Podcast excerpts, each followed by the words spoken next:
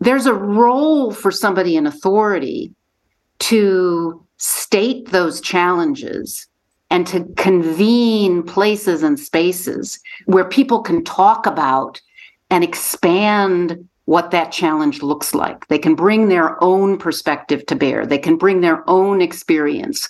They can bring the experience of community members and clients and families to bear on that challenge.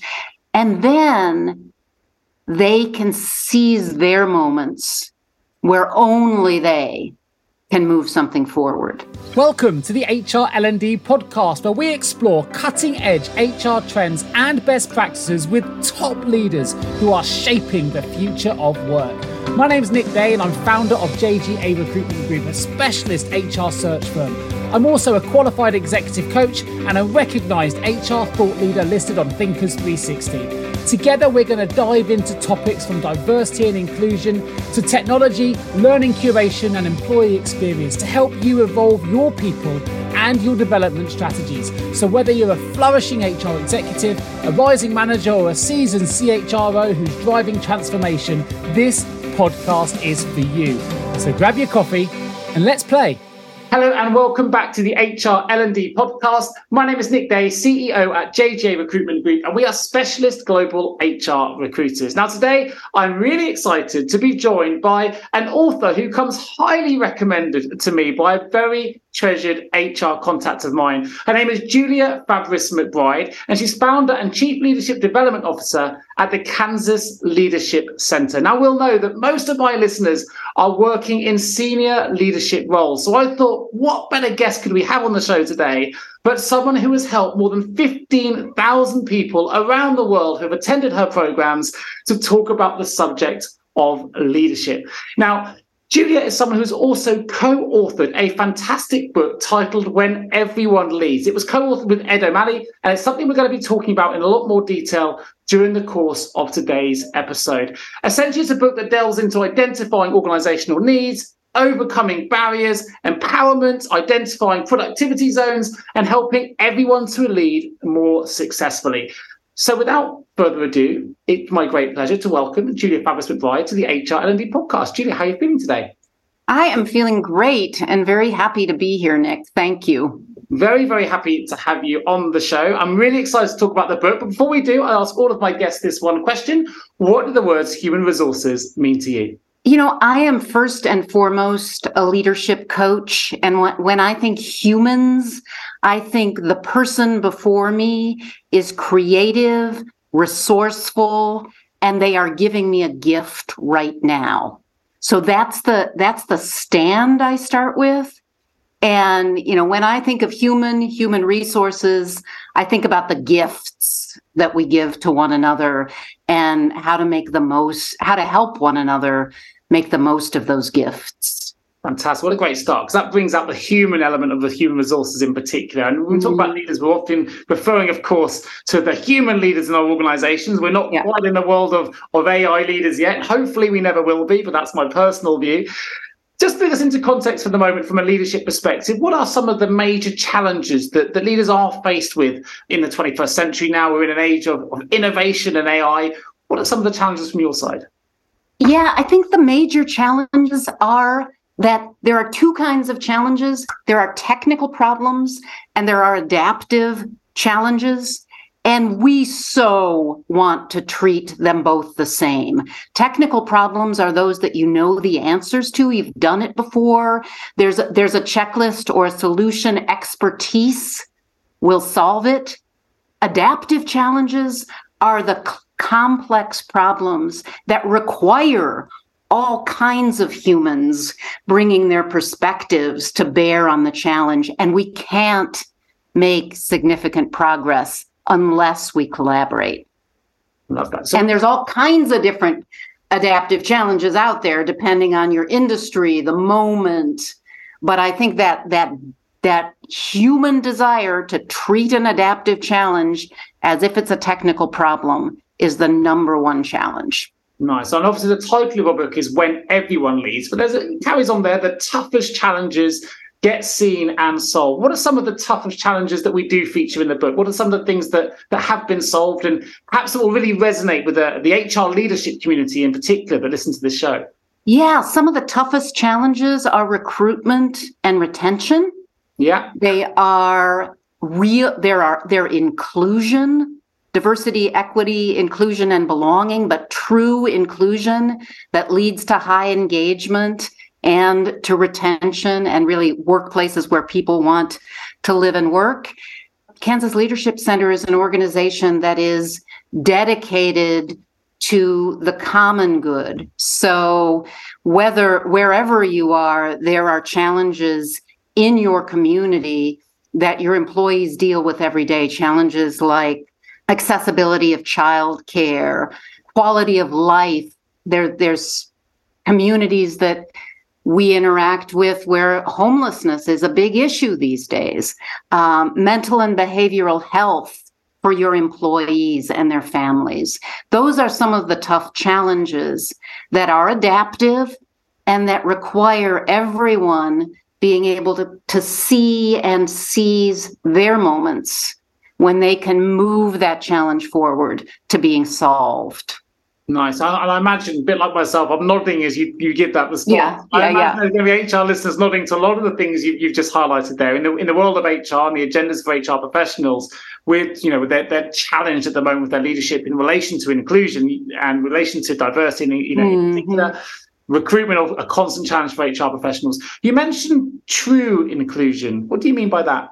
Well, I mean the kind of inclusion where, first of all, yes, you have a diverse workforce and you, it, it is equitable opportunities to succeed are equitable and people feel a sense of belonging but they also feel included in the word leadership. They feel responsible and equipped to be able to exercise leadership from wherever they're located in the organization, whether, whether they're entry level, frontline facing, or in the C suite, anywhere in between. They feel included in that word leadership. Okay, nice. I'm glad I asked the question. I'm going to backtrack slightly because you're the founder, of course, to the Kansas Leadership Center. I've seen uh, in my research over 15,000 people have attended your programs globally. So we're not limited to just Kansas here. For those listening and want to find out more, there will be many links in the show notes, both to the book and, of course, to the wonderful work that you do.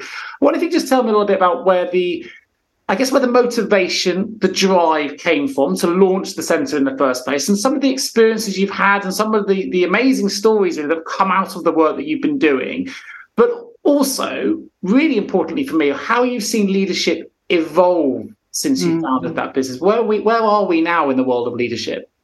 Yes, and I'll uh, just be precise, my co author, Ed O'Malley, is the founder. I was there in the early days sure. and have a very good sense of what the founding was like. And we we were founded with a uh, we're a nonprofit, an NGO, and we're founded with a large grant from a statewide foundation, the Kansas Health Foundation, that saw that the quality of community was directly and the health of the people in that community was directly related to the quality and quantity of leadership in the companies organizations and government agencies that that served and existed in those communities. So they wanted to see more people exercising more leadership. And as ed and others and eventually myself listened to people. We asked the question when you think about the future of your community, what concerns you the most?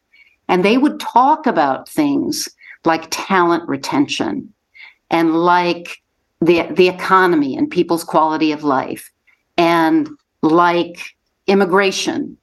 And then we'd say, when you think about the future of your community, what are your aspirations?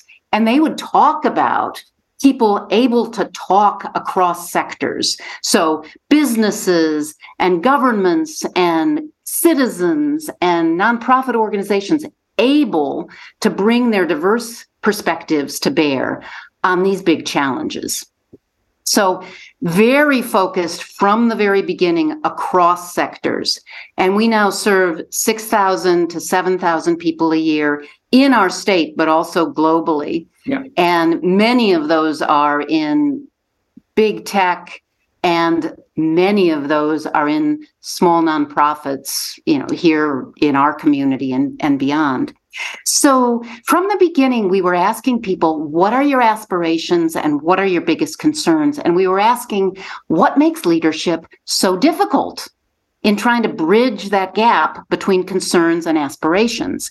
And what they told us, and you know, we whittled it down into a set of leadership principles and competencies, is that we need people thinking about leadership as an activity, not a position and an activity that's available to anyone, anytime, anywhere.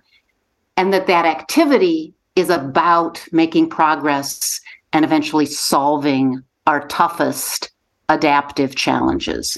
So that's what we heard from people. And we then built, wrote, started writing books and building curriculum and doing training in businesses and here in our center in downtown Wichita, Kansas we started training people, but a very different kind of training, an experiential training where they're bringing their challenges and they are workshopping them and making beginning to understand them differently right there in the room. Too often, I think leadership training is really removed. First of all, it's focused on only the top people in an organization. Here, people come often in teams that might include a vice president or even a CEO or the provost of a university, but also somebody who's on faculty or somebody who is a healthcare assistant who is who's coming along with a vice president from the hospital. And people are thinking what are our challenges?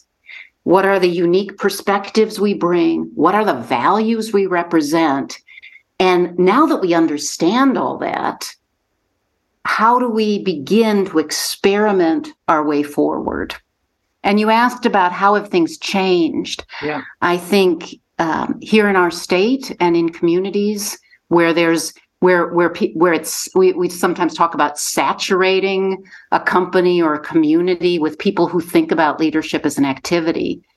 People are seeing uh, employee engagement go up, people feel more fulfilled, and people have a common language about this distinction between the technical work of okay, you can you're an expert there, and my gosh, there's so much that HR people and training and development people are experts at. So like we bring our expertise there.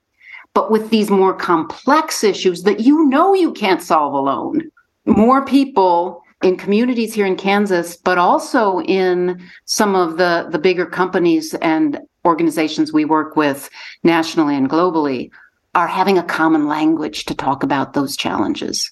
And so they are making reporting that they're making more progress. Now, have we hit the holy grail? Can we come in and tell you exactly how to? We can't come in and tell you how to solve your adaptive challenge, but we can provide skills and coaching and support for people to see their challenge, see their part of the challenge, and then move in the same direction differently, you know, depending on whether they're CEO or middle manager or frontline worker, to really make big changes.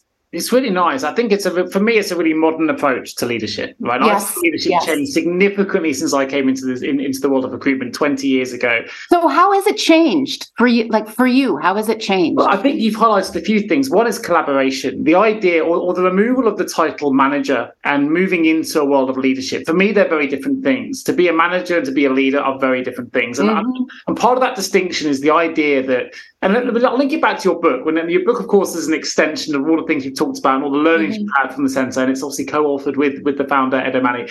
But you say in that book, and um, just and I will come back to your question, um, where you're going to try and change one soul at a time.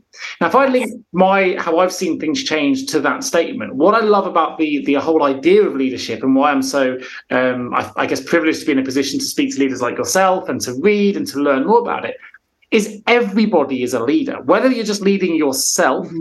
or yes, whether you're leading others. It's the idea, the premise, the common language you mentioned as well of that raising of awareness to say we all lead at different times. We all lead well ourselves, we all lead in projects, we lead in thinking, we lead in creativity, we lead in the way that we report, we lead in the way that we act, we think so many different facets of our life. But to pigeonhole all that into a title like, I don't know, operations manager, I think is for me now outdated we want leaders across all facets of business. And with, when people have that for me that that level of awareness that they are in a position of leadership whether they have a title that says that or not mm-hmm. i think is really empowering. And i'm would lo- i love to see people empowered. I love to see people to feel like they can be brave and show courage to make decisions and share thoughts in an unmuted environment. And i think leadership can really play into helping people have that mindset so I guess that's that's how one of the reasons I'm really passionate about leadership for myself. And yes, of course, I lead a team in my own recruitment business, but I also lead myself, and the way I hold myself accountable is also important. So you know, I love I love the concept you talk about your book and changing people one soul at a time. Mm. You say it's it's it's a primer for anyone who wants to make a positive impact on the world, and that's how I see leadership. Yes. Um, certainly post pandemic, and I think now that things like mental health, which you actually touched upon earlier on in the show, really was thrust into the limelight during that time. But what's been your experience post pandemic? Have you seen a cultural shift in, in management and leadership as I see it, or in the, the concept of leadership not just being for leaders? And I use that in inverted commas. It's for, for me, it's for everybody. Yes, we've we have seen that. We've seen I mean, we've we've been working in that space, so we partner with a lot of organizations that share that value. I think the thing I'll, I'll say that's maybe a little bit different from what you're talking about is, I think there are there's still the necessity of structure and management, sure. and a, what we would call authority, but too often we're waiting for those people in authority to dictate the way forward on complex challenges. And the if somebody so the organizations that I think are making the most progress are able to say, okay, this is this is where we really need to make progress. I'm, we're working with a behavioral health organization that knows they they they have two two challenges. One is to really shift the way that they do business from mental health as their laser focus to holistic health to the whole person. And to do that, they have to really re- maintain and retain a high quality workforce. Sure. So those are their two very interconnected adaptive challenges. And there's a role for somebody in authority to state those challenges and to convene places and spaces where people can talk about and expand what that challenge looks like. They can bring their own perspective to bear. They can bring their own experience. They can bring the experience of community members and clients and families to bear on that challenge. And then they can seize their moments where only they can move something forward. And the more people you have doing that, the more effective you'll be. Yeah, I think uh, for, for me, we're speaking the same language. Maybe I didn't articulate it in the way that uh, it came across, but for me, it's a bit like having a so treating in that example you gave it's treating the disease not the symptom right the, the holistic approach of not just putting a, a, plaster over a problem and i'm thinking that's mm-hmm. right but looking at it more holistically so right. if we think about it in that context as you have articulated much better than i did but if we think about it in, in that way the way I like it, of course, we need leaders in all organizations to, to, to drive things forward, and people will look up as well as we look down to, to make that happen. But it's no longer about being dictatorial in the way that we do that. You, you know, do it this way because I said so. It's actually getting the people that you are leading to answer some of those questions for themselves. You know, they come to me, Nick, I have a problem. I don't know how to solve it. And rather than me going, do this, is what do you what would you do? What do you think? Yeah, yeah. Let I mentor you. Maybe I can direct you, but they're still leading their response to that. Oh, well, let me think about it. So that's kind of the way that I meant it. I think that's where um, if, if, we, if we bring that into a collaborative space, we can see real success. I mean, obviously, you see this real success on a daily basis. But you mentioned a lot. Uh, uh, it's, it's, a word that I'm not as familiar with in, in, in, a leadership context, but it's it resonates when you talk about it, which is that uh, word adaptive. And it's obviously forms a strong mm. part of, of your framework for leadership. I wonder if you could just explore that a little bit more for me. Yeah, thank you. The idea of an adaptive challenge comes from the work of Ron Heifetz and Marty Linsky at the Kennedy School at Harvard and at a, a, through their work in an organization called Cambridge Leadership Associates.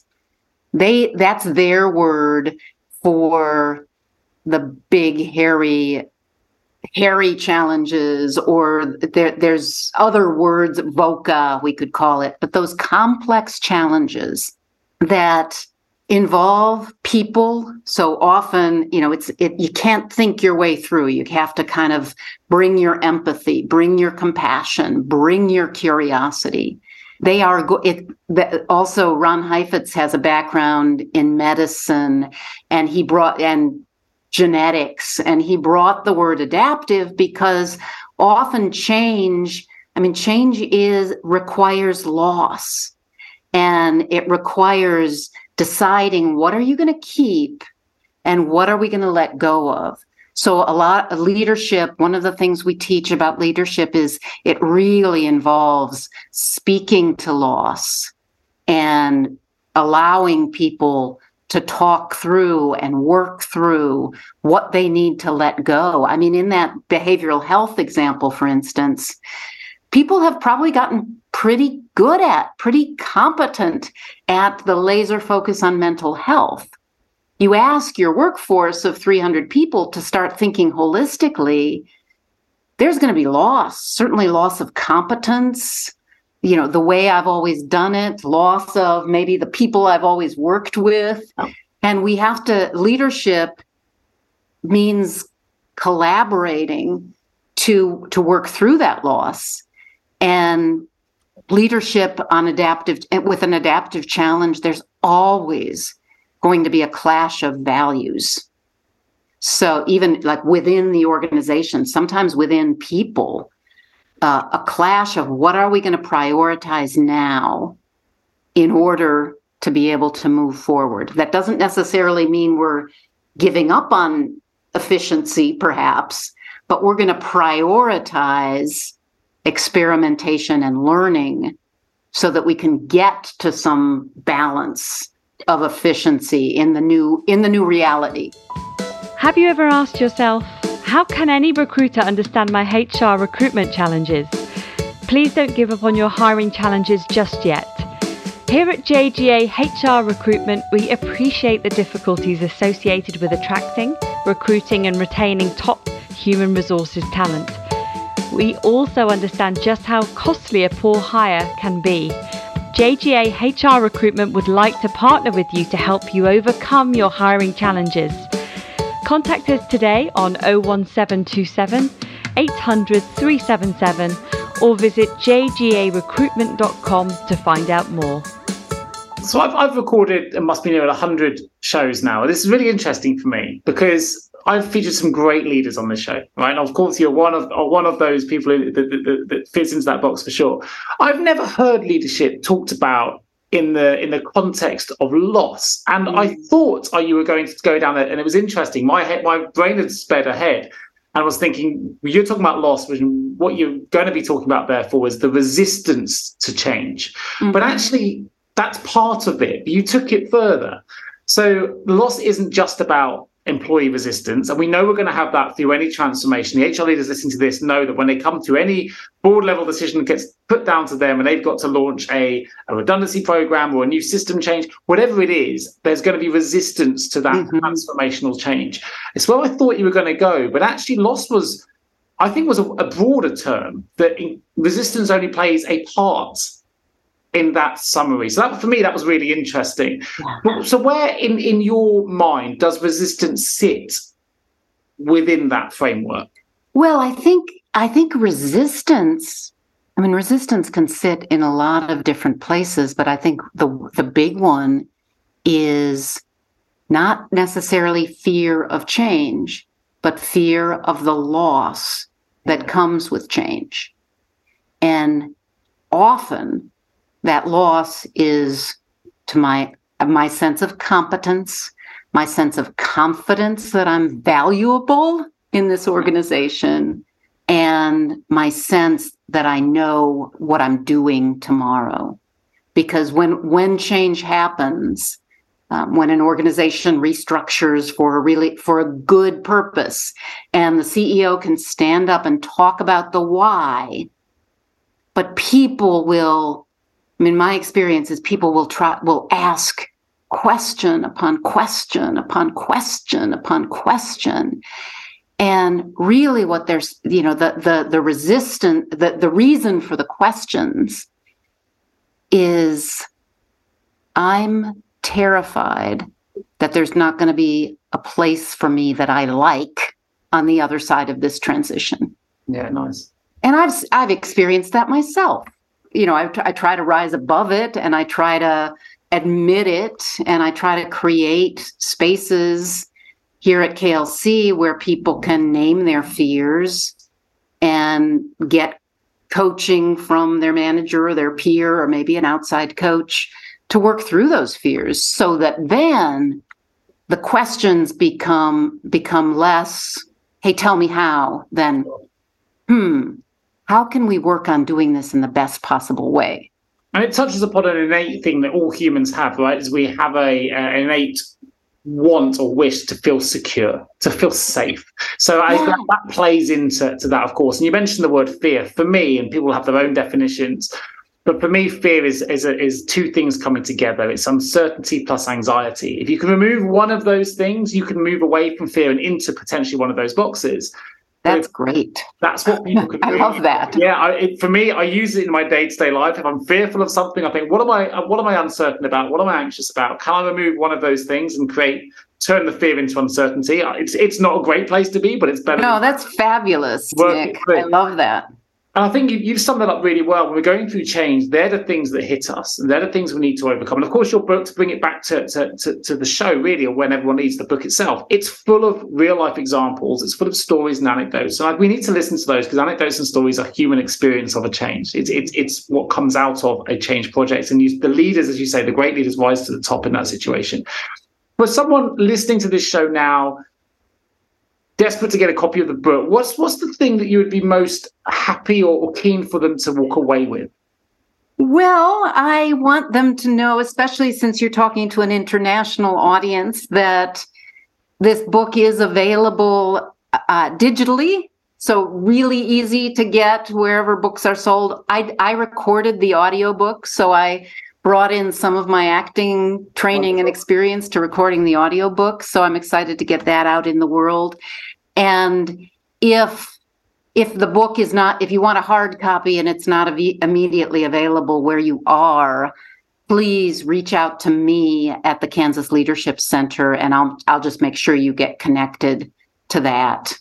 And all of those links will be in the show notes for those listening. So click straight through yeah. to the show notes and you can access that straight away. And the other thing to know is we have discussion guides that I have now. The book's been out now for three months, and I've, I've seen organizations using this discussion guide, banks, tech companies, a library system to really Im, to to share the idea that we need cultures where everyone leads, and to get people talking about how to bring skills they already have, asking good questions trying things and learning from them, making diff- making multiple interpretations about what's going on in a situation. To bring skills like that to a shared adaptive challenge that's leadership. And so we have these discussion guides that get people talking about what does that look like here in our organization And the, the book provides some of that framework, doesn't it? It provides about the adaptive leadership style. Obviously, it's an engaging format because it's, it's, told through, mm-hmm. through story, so allows the insights to, to linger a little bit longer. Well, for the book itself, so so that people are clear that are listening, I we have we have never met before, and I found you on the other side of the world over in Kansas because the book became or came so highly recommended to me by a really trusted senior leader. And I, she said to me, "You've got to to get Julie on the show because we need to bring this this book into the masses." So hopefully, those listening to this, honest, I cannot tell you how highly this book came recommended to me. So please do check it out. Please do have the links and, and, and find it through. But in terms of an implementable takeaway from the book, if I'm an HR leader listening to this now, and I go, I'm going to read this book, I get access to the framework. What what are the steps that I can immediately potentially? What are the, some of the insights I can immediately come away with that I can start implementing in my own organizations? Yeah, there's two things. One is chapter five. Take is a facilitation guide for facilitating a conversation about what are our biggest adaptive challenges so you can use that with teams, with your senior leadership or your executive team to try to focus on what are those challenges where we really need everybody leading. So that's one. And I think the other one is there's a chapter on making leadership less risky for others. And that chapter, and I've been doing some workshops for managers around this one. That chapter is really good about okay, people are people are going to be afraid. We're asking them to step out a little bit outside their lane to ask a different kind of question and contribute to understanding of a complex challenge. How do you create the space and the the safety for them to do that? So kind of those two chapters. It's chapter five, and then chapter, I think it's one of the later chapters on make leadership less risky for others. Big takeaways for any HR professional. And obviously, the takeaway I asked you to give was about what they could implement straight away. They're two great examples for them to use, but there's also a big focus on starting with you. So, if. I'm the reader of that now, give me some insight into where I can start. I want to be a better leader. I like to think I'm not a bad one already, but I'm always trying to self improve. I read and I listen, and I'm always trying to. That's a constant journey, right? So I talk sometimes about the authenticity paradox where my beliefs and values change every day. And, and when I learn new things, it's the same in terms of leadership. I hopefully tomorrow I'll be a better leader than I am today. But you you have a, a whole focus on starting with you. So from that context, what some what advice might you give to a leader that, that wants to start with themselves to to improve? Make leadership is an activity. And and the definition of leadership you'll find in the book is leadership is mobilizing other people to make progress on tough challenges. Nice.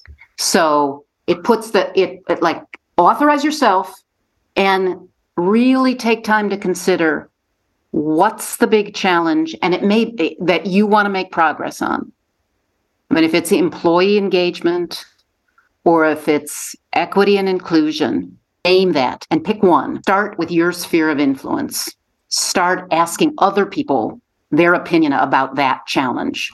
Take a little minute to describe how you see the challenge, but then say, how do you see it?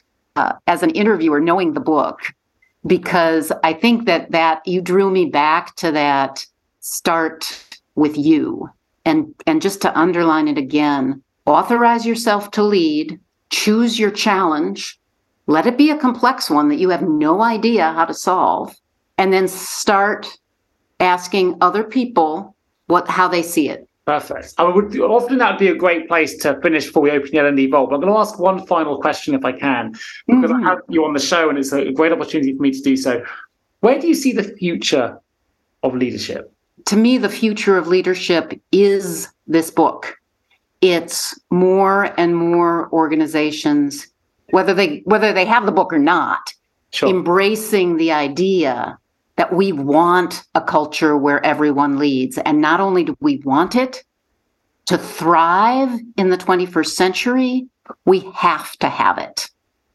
Nice. What a great way to to finish the questions for the show. I'm going to open the HR&D Vault. So these are just three short, sharp questions uh, to engage our listeners. They'll be familiar with this section of the show already. Opening the L&D Vault. First question is this If you were a younger you just starting out in this new world of work, what would you like to know? What would you do? What would you change? You know, I started out as an actor. So I was totally on my own, auditioning for shows, working in restaurants, working in a bookstore. And I would definitely do that again.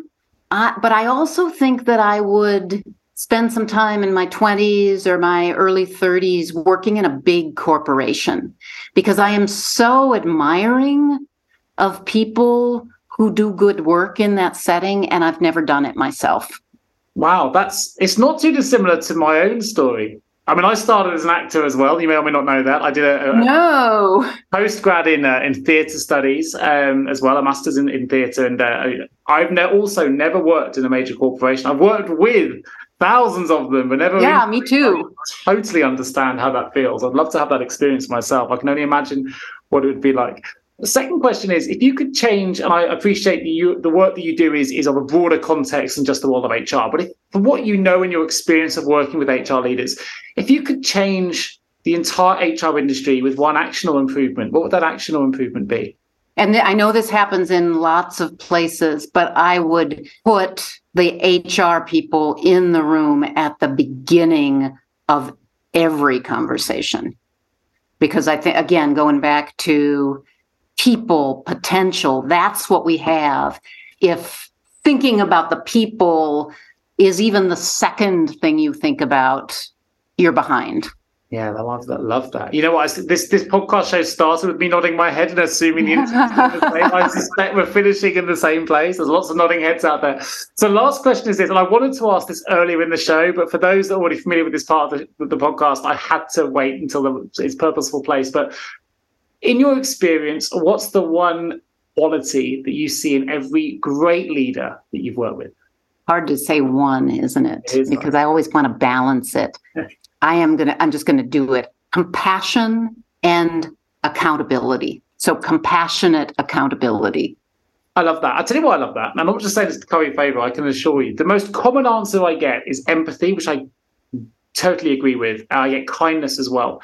Compassion, I don't think I've ever had before. And compassion would be my response. I wouldn't have necessarily added the accountability piece, but I, for me, compassion is absolutely the most the, the, greatest quality that I see in great leaders. I've never mentioned this before on the show because no one's ever given me that answer. It's always been empathy, which I don't think is a million miles away from compassion. Mm-mm. Sometimes I think we can have too much empathy that can take us away from great leadership. Compassion, however, I think is something that you can't have too much of in a way that ever detracts from your ability to lead. That's my personal view. So I'm so excited. You've given an answer I've been waiting. Well, and I, I have to be straightforward. Episodes. My my friend and colleague Nate Regier has a book coming out that's called Compassionate Accountability.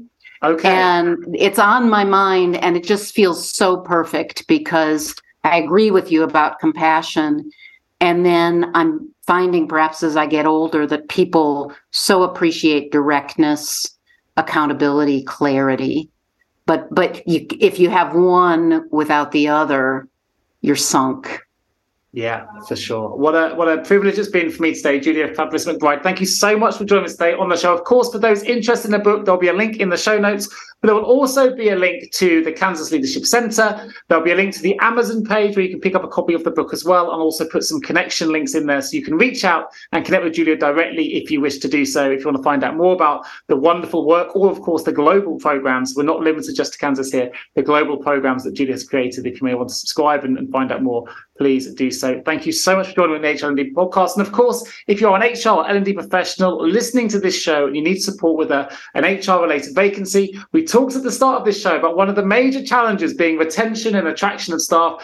That's what I've been doing for over 20 years, as have my wonderful team that I'm supported here at JGA Recruitment. So please do give us a call or get in touch if we can support you with those particular requirements. And our link will also be in the show notes, which is JGA Recruitment com. Julia, thank you so much. It's been my privilege. I've enjoyed every minute. I think we could probably talk for hours, but I must let you go. So all right. So much, so much for joining me today. Thank you.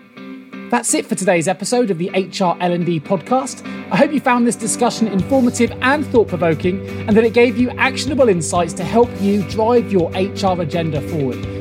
Please remember to subscribe to the show so you never miss a future episode. And I'd also love to hear from you. So if you enjoyed this show, please do leave a review on your preferred podcast platform. Your feedback helps me to ensure I can continue to bring you the topics and guests that matter most to you. Oh, and don't forget to share this show with your colleagues and fellow HR leaders as well.